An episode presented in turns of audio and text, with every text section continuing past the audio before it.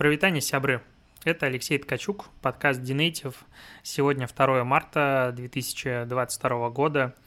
И я решил немножечко временно возродить, возможно, даже ежедневный подкаст, потому что, короче, есть о чем сейчас говорить. Очевидно, новостей прилетает очень много. И хочется в целом как-то знаешь, фразы формата «отвлечься», «переключиться» и все остальное, они как будто бы застревают на языке, их невозможно произносить, потому что... А, ладно, объясню контекст. А, вчера вечером я выпустил в Инстаграм, ну и на других своих площадках пост о том, что я как бы думаю, что Инстаграм скоро в России заблокируют, потому что все на это указывает, и, короче, Роскомнадзор не остановится. Если вдруг э, до тебя этот пост не долетал, посмотри, я его везде постил. А этот пост собрал безумное количество обратной связи. Я заранее закрыл комментарии, потому что то, что творилось у меня в личных сообщениях, это, конечно, я до сих пор не смог разобрать, и не знаю, смогу ли я вообще, в принципе, когда-то разобрать все входящие после него. У поста уже больше 26 тысяч э, репостов, а с охватом, сейчас я даже посмотрю, вот на эту секунду 240 тысяч человек. Я никогда не делал ничего настолько большого. Удивительно, что пост о блокировке соцсети стал самым популярным постом в этой соцсети для меня. Хотел бы его никогда, честно говоря, не писать, потому что счастье он не приносит. И я, на мой взгляд, был очень аккуратен в своих выражениях, а, потому что могу только догадываться о том, как себя чувствуют э, люди, я буду говорить, допустим, про маркетологов из Украины, которые сидят дома, в подвале, в бомбоубежище или где-то еще, у них летят сверху ракеты, а, слышны взрывы, и чувствуются взрывы, погибают а, их знакомые, близкие, а, а тут Ткачук пишет про то, что, блин, у нас Инстаграм заблокируют. И в целом, как будто бы сейчас очень сложно создавать контент любой на что на любую тему, кроме спецоперация, как у нас говорят, э, как точнее принуждает говорить э, Роскомнадзор.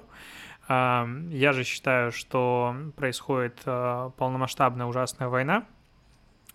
Для меня в голове она, честно говоря, гражданская, потому что, не знаю, себя читал всегда сыном наших трех народов, Беларусь, Украина, Россия, и не могу представить, как это вообще происходит.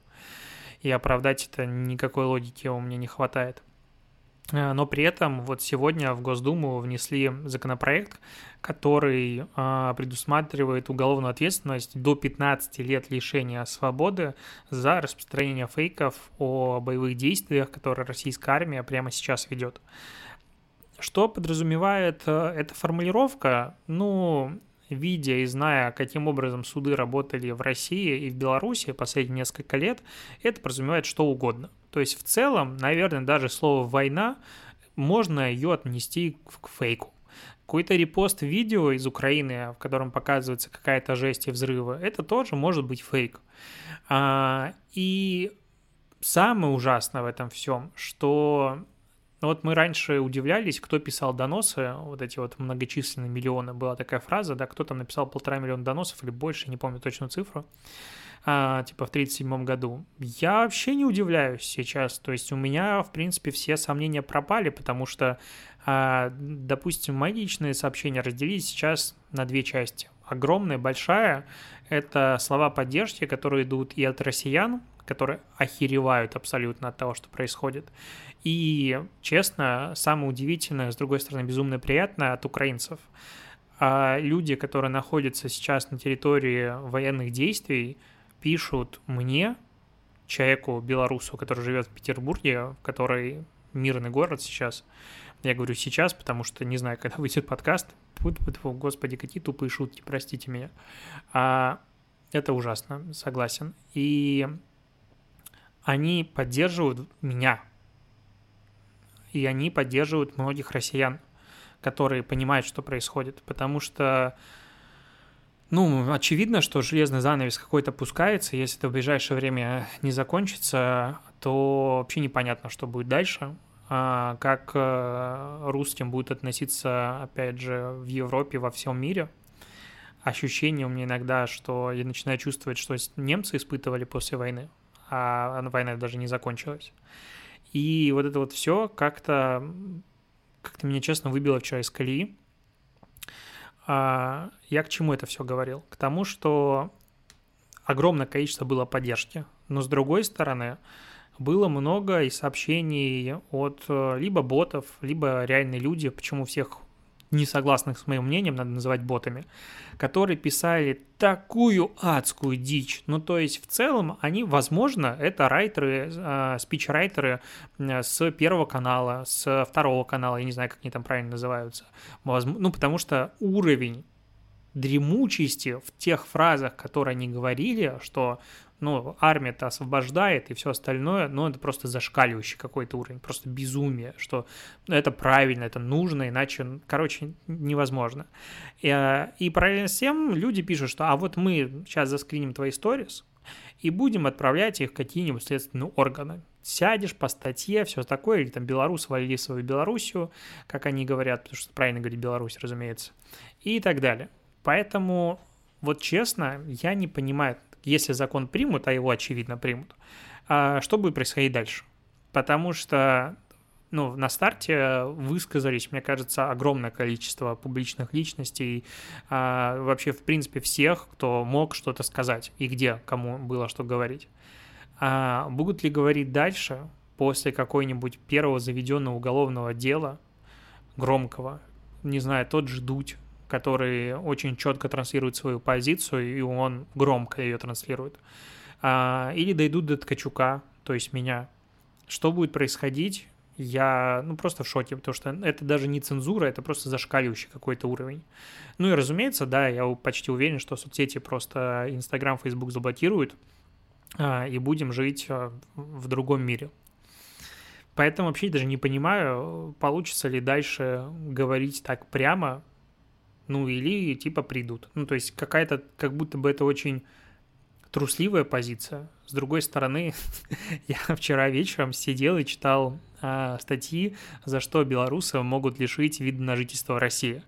И там написано, в принципе, ну, не могут, только если ты будешь сильно косячить, или у тебя будет несколько административок в течение, по-моему, года.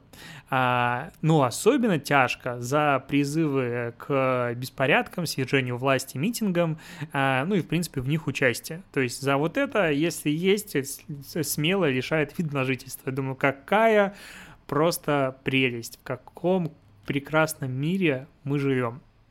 А, но вообще, в целом, я хотел поговорить о другом, о том, что вот я написал этот пост а, про Инстаграм, и, ну, действительно испытывал, и до сих пор испытываю, когда пишу о чем-то другом, чувство вины перед людьми, которые сейчас, э, ну, страдают и у которых сейчас война. Но, с другой стороны, опять же, а, больше 80% моей аудитории – это Россия, ну, с точки зрения именно географии. И это ни в коем случае не принижение того, тех эмоций, страха, ужаса, которые испытывают украинцы, но россияне тоже боятся. Это другой страх. Не за свою жизнь, за свое будущее, за свое финансовое благополучие, за что угодно – Нельзя сказать, что один страх девальвирует другой страх, опять же, на мой взгляд. И отрасль, диджитал отрасль в полнейшем шоке прямо сейчас находится от того, что вообще произошло за эту неделю. Потому что у нас такое ощущение, что как будто бы отняли будущее. Буквально. Будут ли работать соцсети? Будут ли вообще нужна кому-то завтра реклама? Что будет происходить? Безумное вот слово турбулентность, мне кажется, очень сильно здесь подходит, ну, потому что шатает из стороны в сторону. А люди остаются без работы, люди становятся, остаются без денег. Я не питаю иллюзии, что в России у большого количества семей есть а, запас денег или подушка безопасности после ковидных лет на хотя бы несколько месяцев вперед. То есть, очевидно, этого нет. То есть, если люди лишаются работы, то, ну, банально нет денег. А, и вот эта огромная аудитория, она в принципе не понимает, что делать. И когда я думаю с этой стороны, то думаю, ну, в целом, значит, я должен писать, потому что, ну, как бы я взял на себя роль человека, который говорит про диджитал, говорит про это достаточно громко, и, на мой взгляд, авторитетно, и на взгляд других. Тьфу -тьфу -тьфу. А, и, наверное, писать надо. И в целом я вот написал вчера а, статью, опубликовал, я, как оказывается, много начал писать, про то, что будет с SMM именно в России, в Беларуси, потому что многим страшно. Многим страшно за свою работу. Да, это страх не такой, как страх за свою жизнь. Я прекрасно это понимаю. Но с другой стороны, опять же, а, о чем говорю? Говорю о своей профессиональной деятельности. Простите, если это вас обижает, опять же. Я все понимаю, от меня можно отписаться, если этот контент каким-то образом очень сильно демотивирует. Это не так. А, и вот эта статья собрала за сутки э, почти 20 тысяч просмотров, и, возможно, больше, просто статистика некорректно это учитывает. И это, ну, прям до хрена. Опять же, для отдельного стендалон блога, который вот у него есть только свои соцсети и все остальное, собрать 20 тысяч просмотров за сутки, это, ну, типа, это очень прям много. А, даже на VC, котором есть миллионы трафика в сутки, собрать 20 тысяч просмотров на одном материале, это уже немало. То есть эта статья бы там могла набрать намного больше. И я понимаю, что, наверное, нельзя прятать в голову песок от э, э, проблем российской действительности и писать про миграцию ВК, каким образом это делать, потому что многие ну, просто забыли про этот инструмент. Писать про то, что делают бренды в Телеграме и дать возможность вот действительно именно выбор переключиться на какую-то другую новостную повестку. Не потому, что этого не хочу говорить, допустим, про войну. Я, в принципе, не хочу про нее говорить, потому что я не хочу, чтобы она была. Но надо про это говорить, потому что не все видят, что там происходит. Но я в итоге же закрыл комментарии у себя в Телеграме и, в принципе, везде их начинаю закрывать, потому что очень сложно, опять же, а, читать, что тут у нас война, о чем ты пишешь. Ну да, но как бы есть же огромная аудитория, которая, опять же, боится и вот это для нее. То есть я, опять же, боюсь кого-то обидеть, скорее всего, я уже кого-то обидел, а, и очень сильно подбираю сейчас слова, чтобы как бы правильно донести свою мысль. Чувствую себя дико косноязычным. Прости, что слушаешь такой подкаст. Обычно я говорю намного быстрее, на мой взгляд, увереннее, но такая тема. Вот, поэтому буду писать, буду говорить про диджитал, и сейчас хочу про него поговорить. Что будет с диджиталом в России? Кроме слова «жопа», вот как бы этим словом мы опишем, а, что происходило. Но давай подумаем вообще о какой-то будущем на основе цифр. Опять же, я буду произносить сейчас слово «кризис», потому что в экономике именно он. А, вот так. Если мы посмотрим на предыдущие кризисы, которые рекламная отрасль в России как бы переживала, их было немало.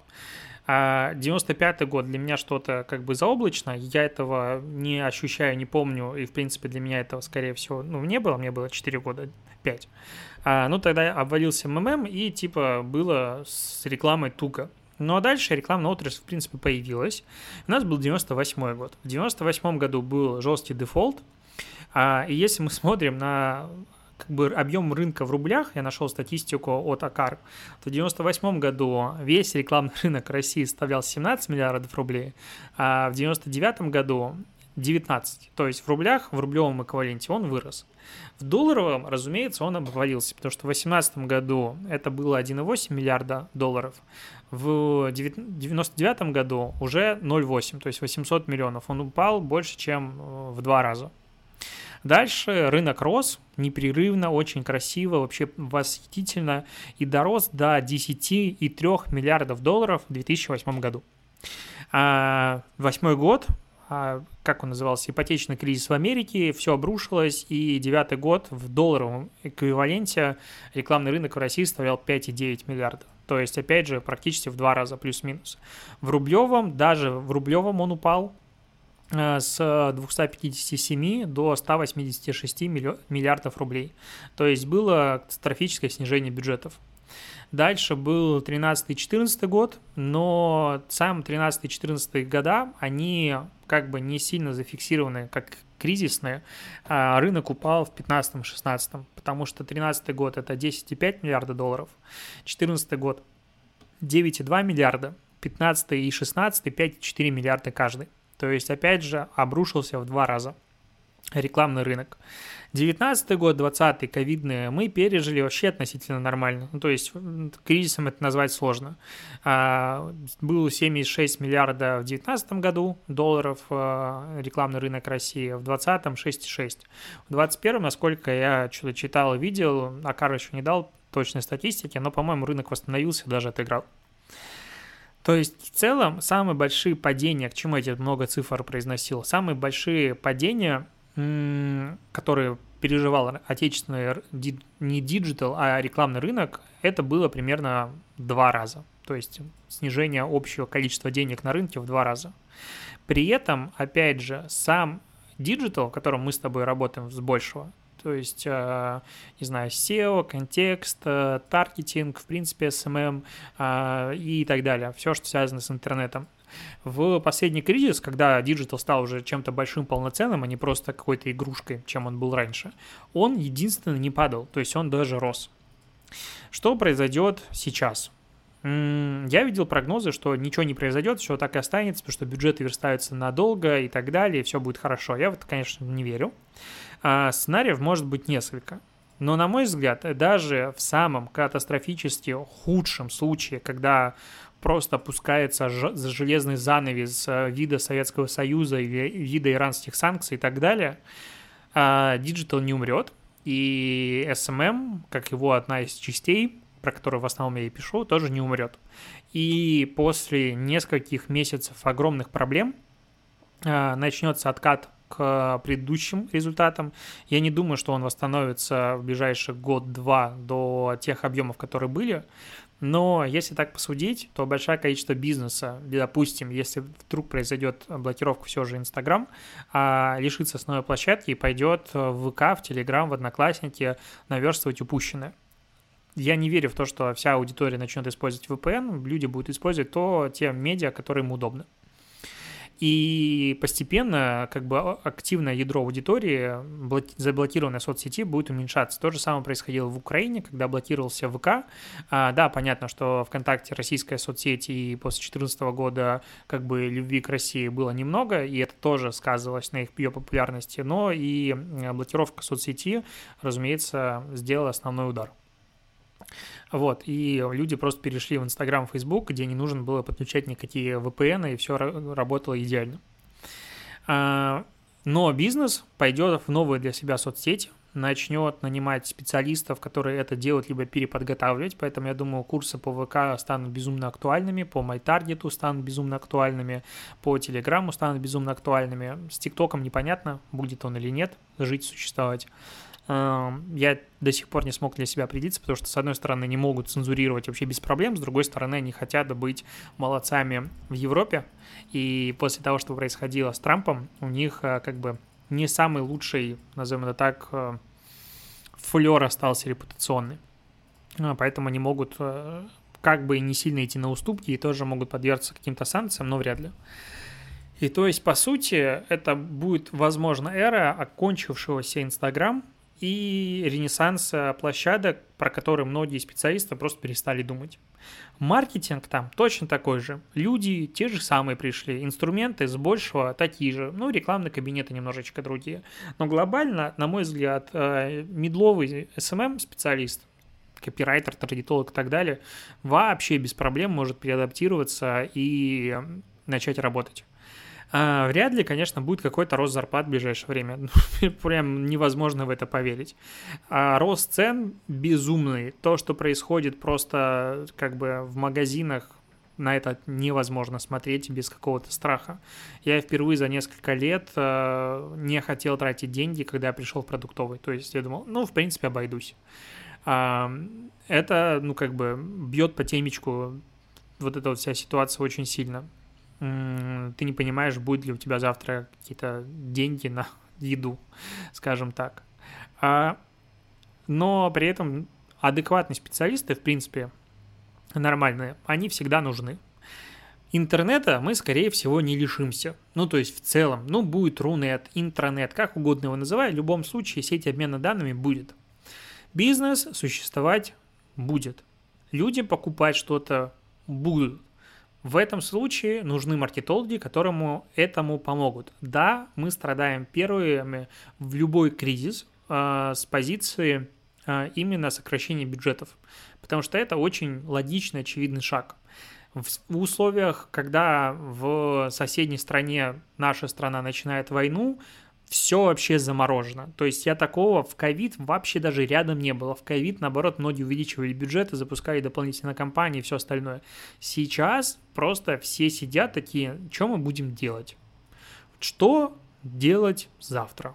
Давайте подождем. И все ждут чего-то, чуда, реально какого-то чуда. Все ждут мира, чтобы как-то начать работать дальше.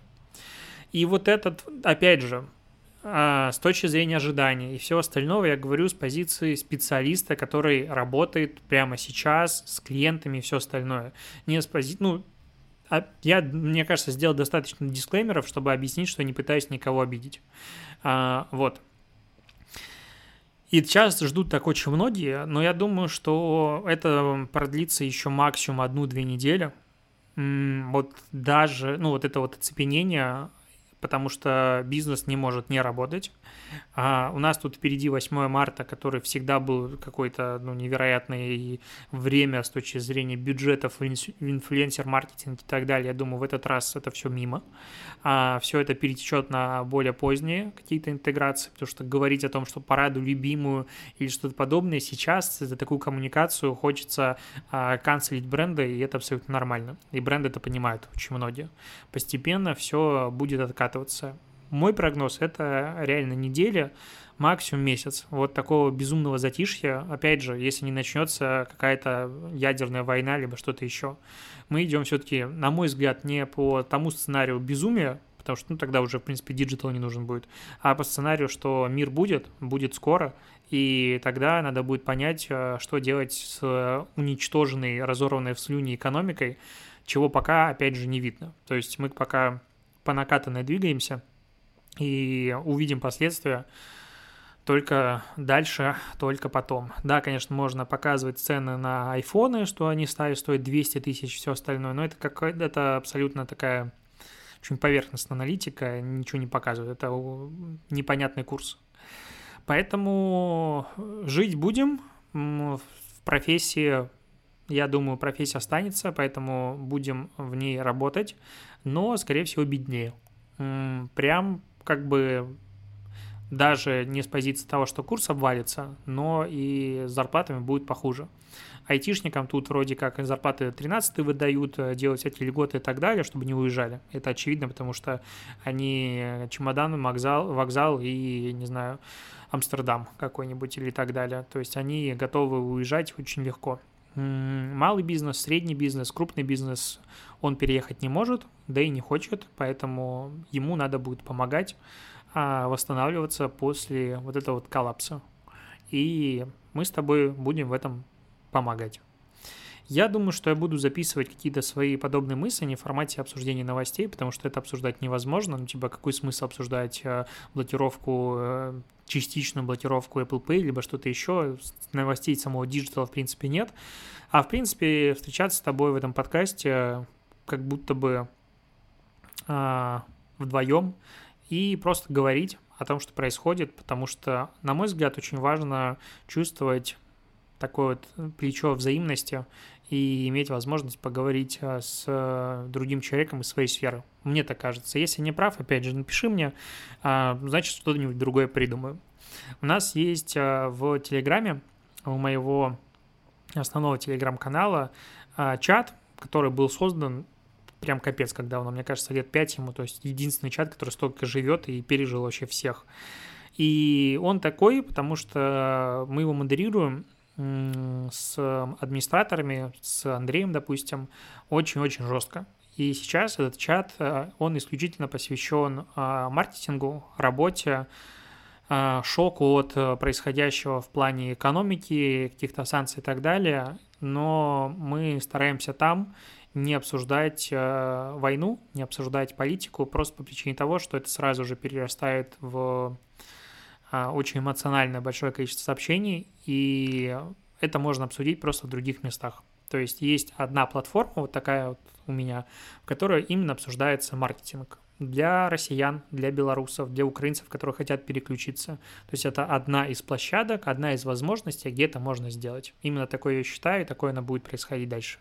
И я получаю, опять же, по чату и в личку пишут, что это очень приятное место сейчас, в которое можно зайти и переключиться на какое-то время, вырваться из ужаса войны и просто поговорить о каких-то очень понятных э, вещах, обсудить с другими специалистами, коллегами по рынку, что вообще происходит, у кого что с клиентами, а, не знаю, поймать какую-то руку помощи и все остальное.